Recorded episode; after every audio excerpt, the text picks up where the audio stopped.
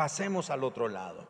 Todos estamos iniciando un nuevo año y tenemos la expectativa de llegar al fin de año. ¿Cuántos tienen la expectativa de llegar al fin de año? Todos tenemos esa expectativa. Yo creo que nadie dice, bueno, empiezo un año y espero no llegar. No, todos tenemos la expectativa de iniciar el año, pero también de concluirlo. Y el fin de año, el fin de cada año, representa el otro lado. Vamos a suponer que nos encontramos aquí en este punto, que sería eh, el lugar donde Jesús le dijo a sus discípulos, pasemos al otro lado. Y ese es el inicio del año. Pero se tiene que transcurrir, tienen que pasar muchos días, horas, minutos para que lleguemos a este otro lado, que sería nuestro fin de año. Llegamos al fin de año. Entonces, usemos las palabras que Jesús le dijo a sus discípulos. Pasemos al otro lado. En Marcos capítulo 4, por favor, versículo 35, acompáñenme hasta el versículo número 1 del capítulo 5. Y veamos lo que las escrituras nos dicen. Aquel día, cuando llegó la noche, les dijo, pasemos al otro lado. A veces yo me pregunto, ¿por qué no fue en el día? ¿Por qué tuvo que ser en la noche? ¿Ha notado usted que cuando está enfermo, ah, está sufriendo alguna enfermedad o está en un proceso de enfermedad, ¿ha notado usted que es en la noche cuando las cosas se complican? ¿No es cierto? ¿Alguno, ¿Alguno ha sufrido un dolor de muela? Y ese dolor de muela, bendito santo, ¿por qué no nos da en el día? Nos da en la noche. Y, es, y la noche se vuelve eterna. Uno quisiera que ya amanezca ya rápido. Y algo ocurre. Se va la noche y se va el dolor. Y unos se duerme cansado de batallar con el dolor y cansado por el sueño también. Y este texto dice que llegó la noche y les dijo, pasemos al otro lado. Y despidiendo a la multitud, le tomaron como estaba en la barca. Y había también con él otras barcas. Pero se levantó una gran tempestad de viento. Y no perdamos de vista eso que dice que le tomaron como estaba. Es decir, Jesús ya estaba en la barca. Se levantó una gran tempestad de viento y echaba las olas en la barca, de tal manera que ya se anegaba o se hundía. Y él estaba en la popa durmiendo sobre un cabezal. Y le despertaron y le dijeron, maestro, ¿no tienes cuidado que perecemos? Y levantándose, reprendió al viento y dijo al mar, calla, enmudece. Y cesó el viento y se hizo grande bonanza. Y les dijo, ¿por qué estáis así amedrentados? ¿Cómo no tenéis fe? Entonces temieron con gran temor y se decían el uno al otro, ¿quién es este? Y aún el viento y el mar le obedecen vinieron al otro lado del mar, a la región de los Gadarenos. Y ahí nos detenemos. Notamos entonces que cuando Jesús les dijo a sus discípulos, pasemos al otro lado, Él estaba automáticamente garantizándoles a ellos, asegurándoles que iban a llegar a salvo al otro lado. Jesús sin embargo, nunca les dijo que iban a enfrentar una tempestad. Él solo les dijo, pasemos al otro lado. Ninguno de los que estamos aquí, ninguno, ninguno de los que estamos aquí hoy, ni nadie en el mundo, sabe ni siquiera lo que va a pasar en el siguiente minuto. Ninguno. Así que en eso se requiere de una completa confianza y dependencia en el Señor para seguir lo que Él nos está diciendo. ¿Y qué es la instrucción que Él nos dice? Pasemos al otro lado. Pero eh, si somos de esas personas que queremos tener el control de todo y estar seguro de lo que vamos a hacer, ¿cuáles serían las preguntas que le haríamos a Jesús? Señor, pero ¿y cuánto tiempo nos va a tomar llegar al otro lado? ¿Cómo vamos a ir? ¿Esa embarcación en la que vamos es lo suficientemente fuerte como para asegurarnos que vamos a llegar al otro lado? Le haríamos a Jesús un sinnúmero de preguntas posiblemente. Pero Jesús solamente dice, pasemos al otro lado.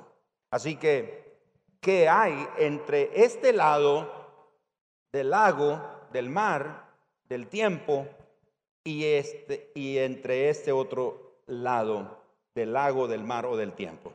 Este espacio que separa a un lado de otro lado, ninguno de nosotros lo conoce. Solo el Señor en su soberanía conoce lo que habremos de enfrentar. Jesús sabía que iban a enfrentar una tempestad, ¿sí o no? Pero ¿por qué Jesús no les dijo que iban a enfrentar una tempestad? Porque Jesús sabía que iban a llegar al otro lado. El enfoque de Jesús no es en las cosas que vamos a enfrentar, el enfoque de Jesús es que vamos a llegar. No sé si me estoy explicando en esto. Porque otro, por ejemplo, si a usted le prestan un vehículo, usted dice, mire, me puede prestar un vehículo, tengo que hacer una gira, un viaje, el mío no es no está tan capacitado para esa distancia, etcétera. Entonces la persona que nos presta el vehículo generalmente nos da pormenores de su vehículo porque él lo conoce, nosotros no lo conocemos, ¿no es cierto? Mire, si va, yo recuerdo que en una ocasión renté un vehículo y para meter la reversa no era como normalmente uno mete clutch y hacia atrás, era levantar la palanca esa hacia arriba, valga la redundancia, era levantarla y eso lo llevaba hacia, hacia reversa. Entonces las personas no se explican, bueno, mire, este vehículo eh, en algún momento, después de 80 kilómetros, comienza a vibrar todo, no se asuste, no se desarma, va a llegar bien. Ah, le tiene que poner combustible después de tantos kilómetros y nos da un sinnúmero de pormenores que uno en el trayecto va teniendo en cuenta de lo que nos dijeron, porque queremos llegar al otro lado.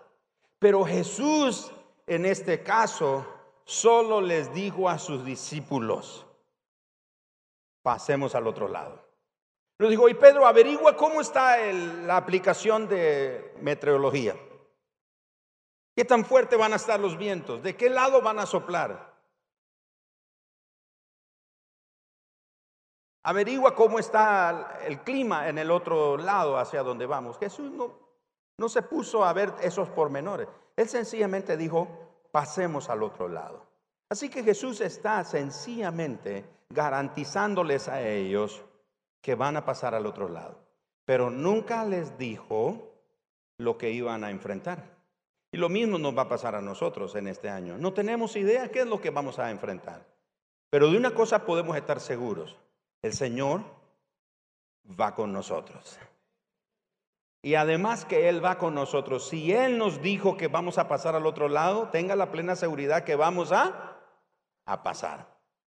Ahora, hay una instrucción muy clara de parte de Jesús. Pero esta instrucción de Jesús está cubierta está protegida de una promesa. Y la promesa era que pasarían al otro lado.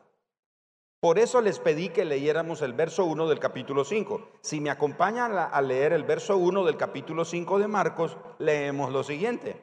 Vinieron al otro lado del mar. Entonces la pregunta es, ¿llegaron o no llegaron? Claro, para nosotros ahora es fácil saber que ellos llegaron porque está en la Biblia y lo leemos. Pero para ellos no era tan fácil, porque no sabían lo que iba a suceder. Lo mismo nos está pasando a nosotros en este tiempo. No sabemos lo que va a suceder en el transcurso de estos próximos 12 meses. Sin importar lo que suceda, el Señor va con nosotros. Y si Él va con nosotros, tenemos la plena seguridad que llegaremos al otro lado. Así que Jesús les dice que lleguen al otro lado. Ahora, pensemos en lo siguiente. Al otro lado hay tierra firme. No sé cuántos de ustedes han tenido la oportunidad de ir en barco, en un bote, en un crucero. ¿Alguien aquí ha tenido oportunidad de ir en un barco en alta mar? Yo tuve la oportunidad en el puerto de Miami hace muchos años. Me invitó un hermano que conozco ahí. Él trabaja en carpintería y esas cosas y le dieron un trabajo para remodelar unos, ah, ¿cómo le llaman? Donde duermen los camarotes, donde duermen los, ah, los pasajeros ahí, los tripulantes de esas embarcaciones. Y él dijo, hermano, ¿quiere acompañarme ahí al, barco? Yo dije, sí, vamos. Y vamos ahí en el, puerto de Miami. El, barco es un barco más grande que este edificio, mm, altísimo. Y ahí está anclado y amarrado al puerto. Hermano, yo no aguanté ni cinco minutos. Todo el desayuno de la semana completa sentía que se venía. Porque aquello se movía así, mira, hermano, era increíble. Yo dije, hermano, sácame de aquí, por favor. Yo, si tú quieres entregar un buen trabajo, sácame de aquí. Porque si no, vas a hacer tu trabajo y el que te voy a dar. Y él me tuvo que sacar. Él me dijo, lo que sucede es que como el barco está aquí y hay muchas otras embarcaciones que están pasando, las olas y el, el oleaje es muy constante y muy fuerte, entonces por eso se mueve el barco. Bueno, yo dije, esa es mi única experiencia que tengo en barco.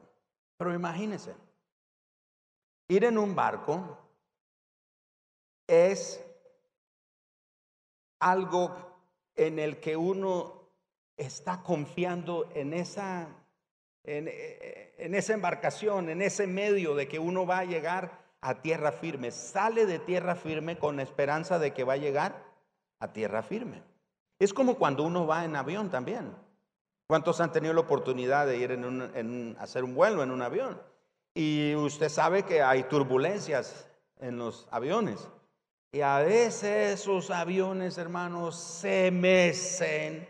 Parece que Dios los está agarrando y los está haciendo así. Y se mecen, le truena todo. Parece que se, se acuerda, hermano Orlando, Hermano Orlando y yo tuvimos un, viaje a Costa Rica hace muchos años, me acuerdo, y nos fuimos en una embarcación. Él y yo nos convertimos como tres veces, como tres veces le entregamos nuestra vida al Señor ahí, porque era horrible ese, ese vuelo, horrible, espantoso. Uy, pero cuando uno llega al aeropuerto y se baja de aquel avión, uno tiene ganas de tirarse sobre el piso y besarlo y decir, wow, estoy seguro, estoy en tierra firme. El otro lado, por eso, representa tierra firme. Ese lugar nos provee seguridad, tranquilidad, confianza. Estamos familiarizados con él. El otro lado nos da la sensación de que tenemos el control de las situaciones que puedan surgir. Cuando vamos en el barco, cuando vamos en el avión, no tenemos control nosotros. El piloto es el que está llevando el, avión. Cuando uno va en la embarcación, uno no tiene control, uno va ahí. Pero cuando uno llega a tierra firme, uno se siente tranquilo. ¿Por qué nos sentimos tranquilos en tierra firme? Porque sentimos, tenemos la sensación de que tenemos todas las cosas bajo control. Así que ir de un lado hacia otro lado requiere mucha confianza, requiere mucha perseverancia, pero también requiere mucha dependencia en el Señor. Ahora, a los discípulos, lo que los separaba del lado o del otro lado a donde ellos querían llegar, era sencillamente el mar. Eso era lo que los separaba. De este lado al otro lado donde Jesús dijo que tenían que llegar, lo que los separaba era el mar. El mar y todas las inconveniencias o eventos que pudieran acompañar al mar, como en este caso sucedió una repentina tempestad. Ahora, la palabra tempestad se asocia con la idea de desastres, de problemas, y dificultades. Es posible que en el transcurso de nuestro viaje por este año encontremos algunas dificultades, algunos problemas, pero no se olvide, el Señor va con nosotros. Jesús, no, noten algo interesante. Hay dos momentos en los que Jesús le dijo a sus discípulos, pasemos al otro lado. La primera fue cuando él se quedó orando allá en lo alto de la colina y le dijo a sus discípulos, nos vemos al otro lado. Y ellos tomaron el barco y se levantó otra tempestad y fue cuando él caminó sobre el agua. Y cuando ellos lo ven, se asustan pensando que era un fantasma. Pero en esta ocasión Jesús está con ellos. El texto bíblico comienza diciendo, y lo tomaron como estaba, es decir, Jesús ya estaba en la embarcación. Así que vamos a tener la seguridad que el Señor está yendo con nosotros. Por eso no nos enfoquemos tanto en la tempestad, sino en las palabras de Jesús. Pasemos al otro lado. Cuando usted y yo este año estemos pasando por alguna dificultad, no nos enfrasquemos o no nos enfoquemos en la tempestad, en la dificultad. Enfoquémonos en las palabras de Jesús. Pasemos al otro lado. Señor, tú dijiste que vamos a pasar al otro lado. ¿Me estoy explicando? No esté pensando en la dificultad, piensa en las palabras de Jesús. Él dio esa instrucción de que pasaríamos y en efecto así será. Me gusta decir esta expresión. Si Jesús está en la barca, todo va a estar bien. He conocido a algunas personas, he hecho el domingo pasado, no sé si están aquí todavía, la familia de Jesús y Marjorie, ¿están todavía por aquí? No, ya salieron, regresaron y el esposo de Marjorie se llama Jesús y cuando yo conocía a Jesús yo decía, eh, bueno, cuando conocía a Jesús, el esposo de Marjorie, no a Jesús, el Señor, ¿verdad? Yo siempre decía a él, como a otros, si Jesús está presente, todo va a estar bien. Porque en realidad así es. Si Jesús está ahí presente, todo va a estar bien. Hay dos preguntas que nos vamos a dejar tratar de responder hoy. La primera es, ¿Qué nos separa del otro lado? Ok, ubiquémonos todos aquí en el inicio de año. Ese es nuestro otro lado, es llegar al fin de año. Esa es la meta, la expectativa que tenemos. ¿Qué nos separa del otro lado? ¿Qué es lo que nos separa? ¿Qué serían aquellas cosas que se levantarían como una dificultad para impedirnos llegar al otro lado? En el caso de los discípulos dije que era el mar y sus Consecuencias. Si estás en el mar, vas a enfrentar alguna tempestad, alguna dificultad. Así que, ¿qué nos separa del otro lado? ¿Una enfermedad? ¿Un divorcio? ¿Un hijo pródigo? ¿Una familia disfuncional?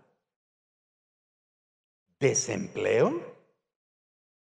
¿Escasez o limitaciones, adicciones, un matrimonio en conflicto, padres ausentes, largas horas de trabajo y estudio. Y esa lista puede continuar. De cosas que podrían separarnos. Usted se pone en este lado y dice, aquí estoy en el inicio de mi año y mi meta es llegar allá, pero hay cosas que se interponen entre mí y el otro lado. Entre yo y, y el otro lado a donde yo quiero llegar. Piensa entonces cuáles son esas cosas que lo separan a usted del otro lado. La segunda pregunta, ¿qué representa para nosotros el otro lado? Ok, ya vimos que hay cosas entre este lado y aquel lado a donde queremos llegar que se interponen, que nos separan de un lado de otro. Pero ¿qué representa este lado? Para los discípulos de Jesús, en esa ocasión, este lado donde Jesús dijo que llegaran, representaba la tierra firme, la seguridad, la estabilidad, el lugar que conocemos, las cosas que podemos manejar. ¿Qué representa para nosotros el otro lado? Aquí algunas cosas que podrían representar. La sanidad nuestra o la de un ser querido. Dice, cuando Jesús me dice que vaya al otro lado, mi otro lado para mí representa la sanidad de un ser querido o la sanidad en mi cuerpo. Representa la restauración de mi matrimonio. El otro lado representa el regreso de mis hijos a Dios. Padres que están aquí, si sus hijos aún vienen a la iglesia, aún sirven a Dios, ah, dale gracias a Dios por eso. Pero si tus hijos no quieren saber de la iglesia, si tus hijos no quieren saber de Dios o de las cosas de Dios, preocúpate. No, es que ya crecieron y ya toman sus propias decisiones. E, eso es una excusa a no querer reconocer que no hicimos un buen trabajo como padres de enseñarles el temor de Dios en sus vidas. Y no lo digo para condenarte, lo digo para decirte que Dios puede traer de regreso a casa a tus hijos. Por eso el otro lado para ti puede representar eso, que tus hijos regresen, que tus hijos vuelvan a confiar en Dios, que tus hijos vuelvan a esperar y vuelvan a servir a Dios. El otro lado puede representar la restauración y la sanidad de nuestra familia. Para otros puede ser la oportunidad de un empleo, la provisión de Dios, la libertad de las adicciones con las que se batallan, el corazón de los padres vuelto hacia los hijos. El otro lado puede representar para otros la promoción laboral y la promoción académica. Y de nuevo la lista puede continuar de cosas de lo que representa el otro lado.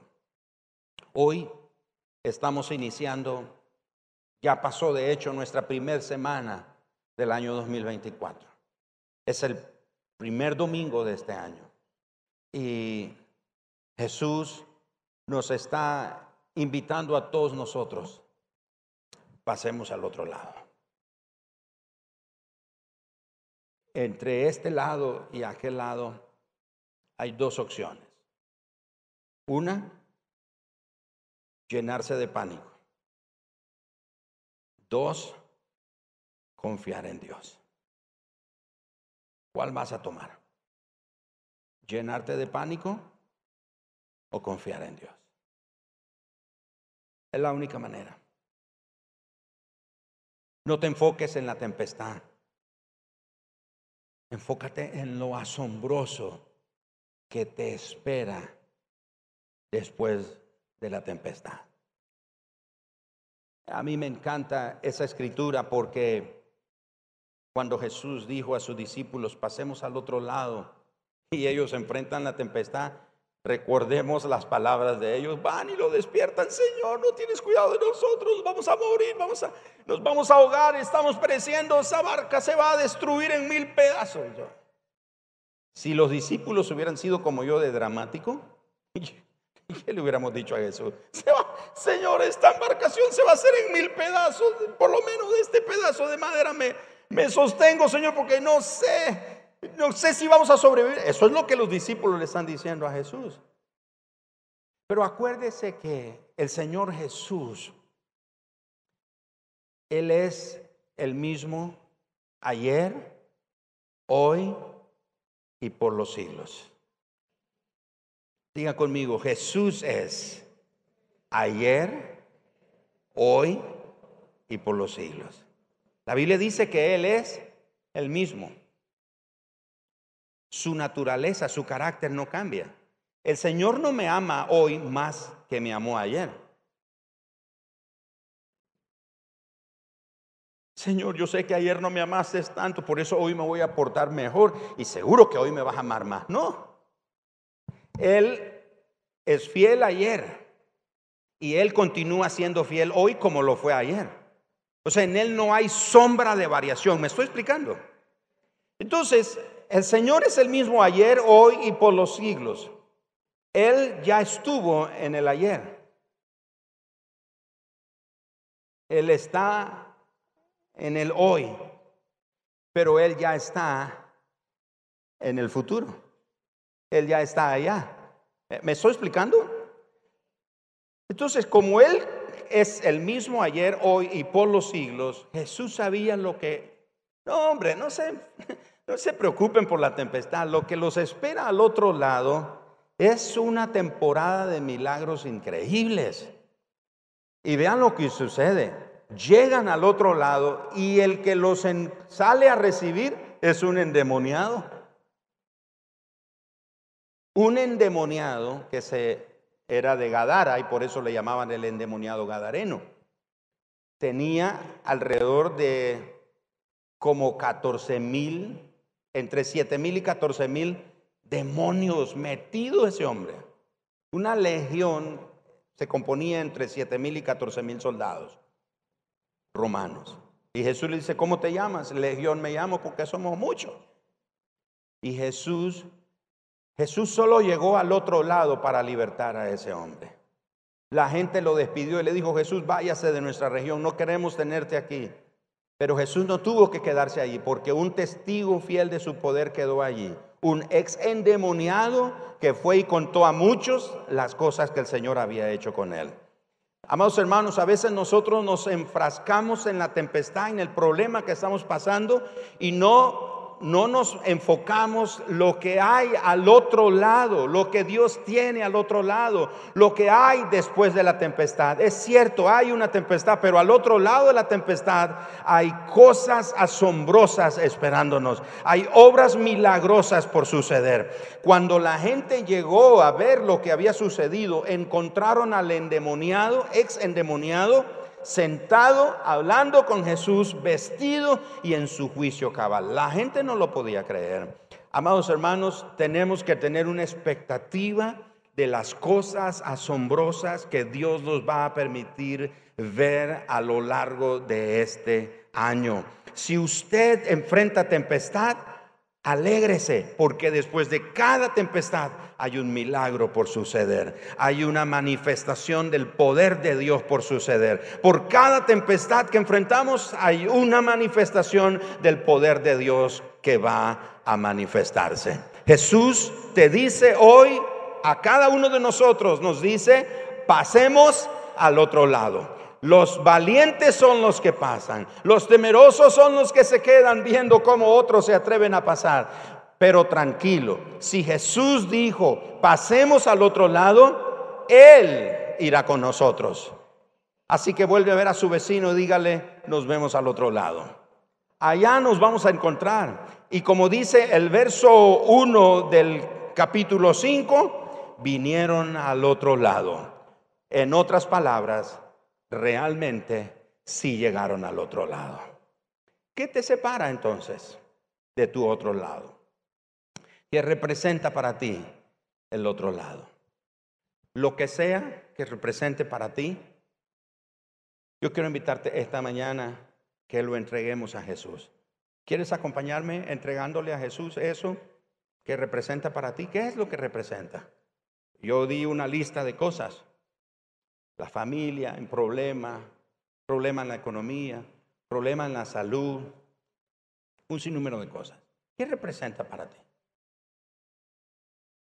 ¿Qué es lo que te separa de tu otro lado? Llegar al otro lado. En los próximos domingos estaremos hablando sobre nuestras metas, nuestros planes. Y yo quisiera atreverme a hacer algo que, a ver si hay alguien aquí en esta, en esta comunidad, en esta congregación que quisiera traer de, de su mente, de su corazón,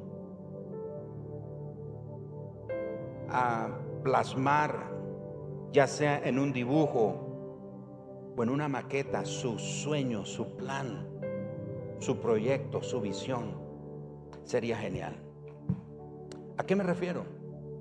No sé si, ¿qué, es la visión que tienes? Mi, mi hija me preguntó un día de esto, papá, ¿qué es su meta? Ella tiene un par de metas que se está proponiendo. ¿Cuáles son tus metas? Esas metas que quieres lograr están al otro lado. ¿Me están siguiendo? Esas metas, esos sueños que tienes, están al otro lado. ¿Dónde te encuentras tú? Aquí, en el inicio, donde Jesús está diciendo, pasemos al otro lado. Y allá al otro lado están esos sueños, esas metas. ¿Alguien aquí tiene algún sueño, algún proyecto que le parece, aunque le pareciera loco? Yo quisiera saber, ¿hay alguien aquí que tiene algún sueño, algún proyecto? Levante su mano. Mira, yo no sé de qué se trata tu sueño, tu proyecto. Yo te voy a pedir que lo escribas. Escríbelo. Si se trata de, de un negocio, estoy viendo a Ana Luz aquí. Ana Luz, hace varios meses he estado diciéndote algunas cosas sobre lo que Dios puso en tus manos.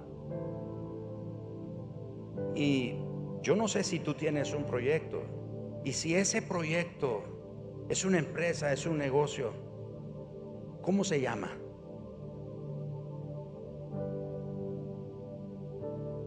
¿Qué diseño tiene?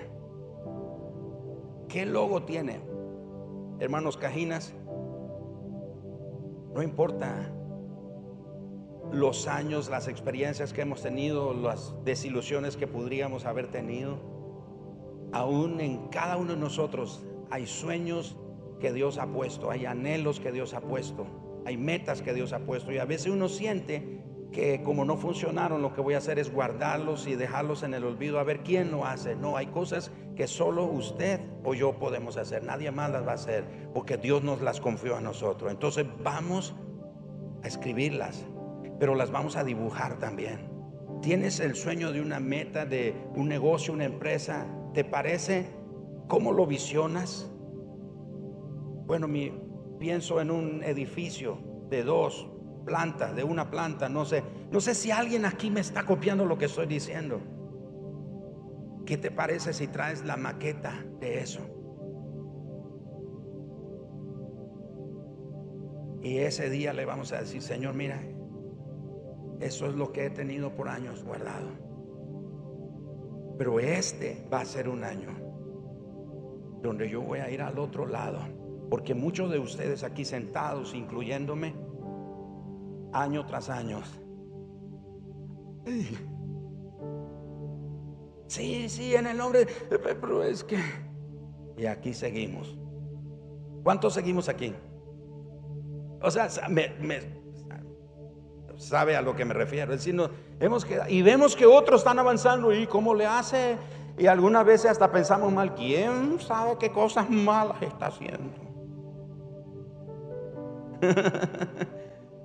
Puede ser que solo sencillamente digo, Señor, voy a creer. Tengo dos opciones, o me lleno de pánico o confío en ti. Ah, me decido que voy a confiar en ti. Eh, sé que van a haber tempestades, sé que van a haber dificultades, pero al otro lado hay milagros esperándome. Al otro lado hay cosas grandiosas esperándome. Ahora te voy a decir algo.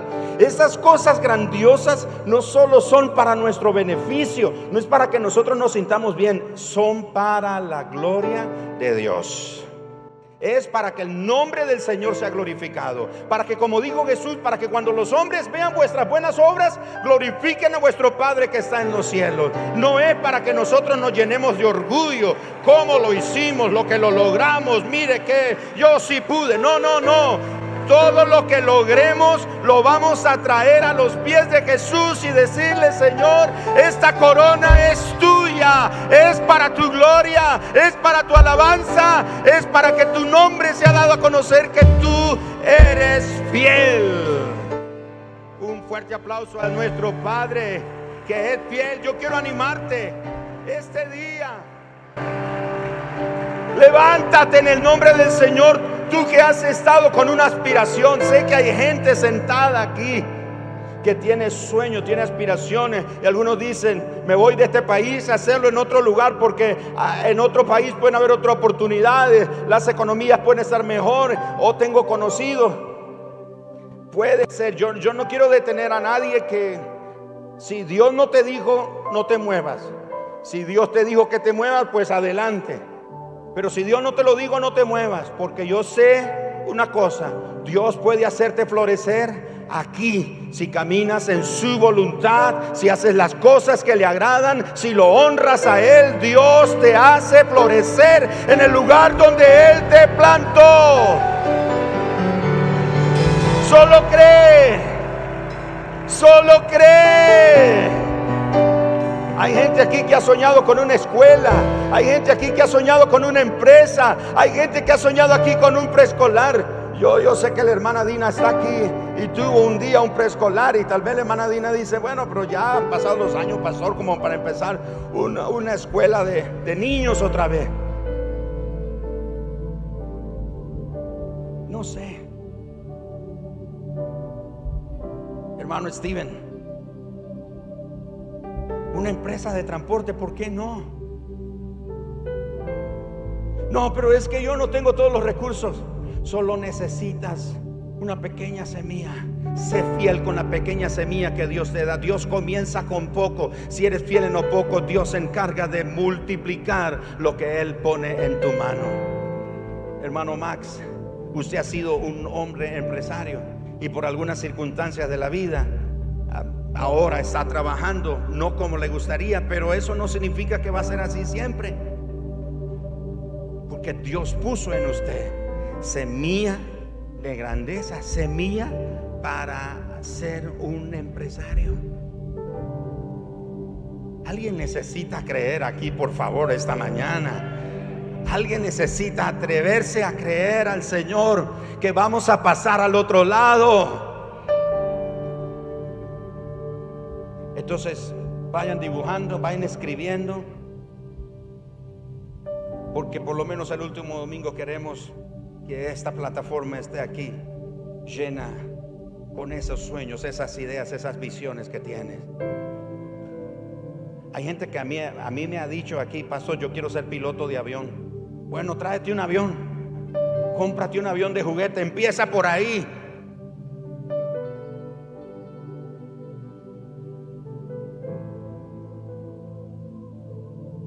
Si todo lo que queremos lograr es para la gloria de Dios, el Señor lo va a permitir. Tengámoslo bien claro eso. Debe ser para la gloria de Él.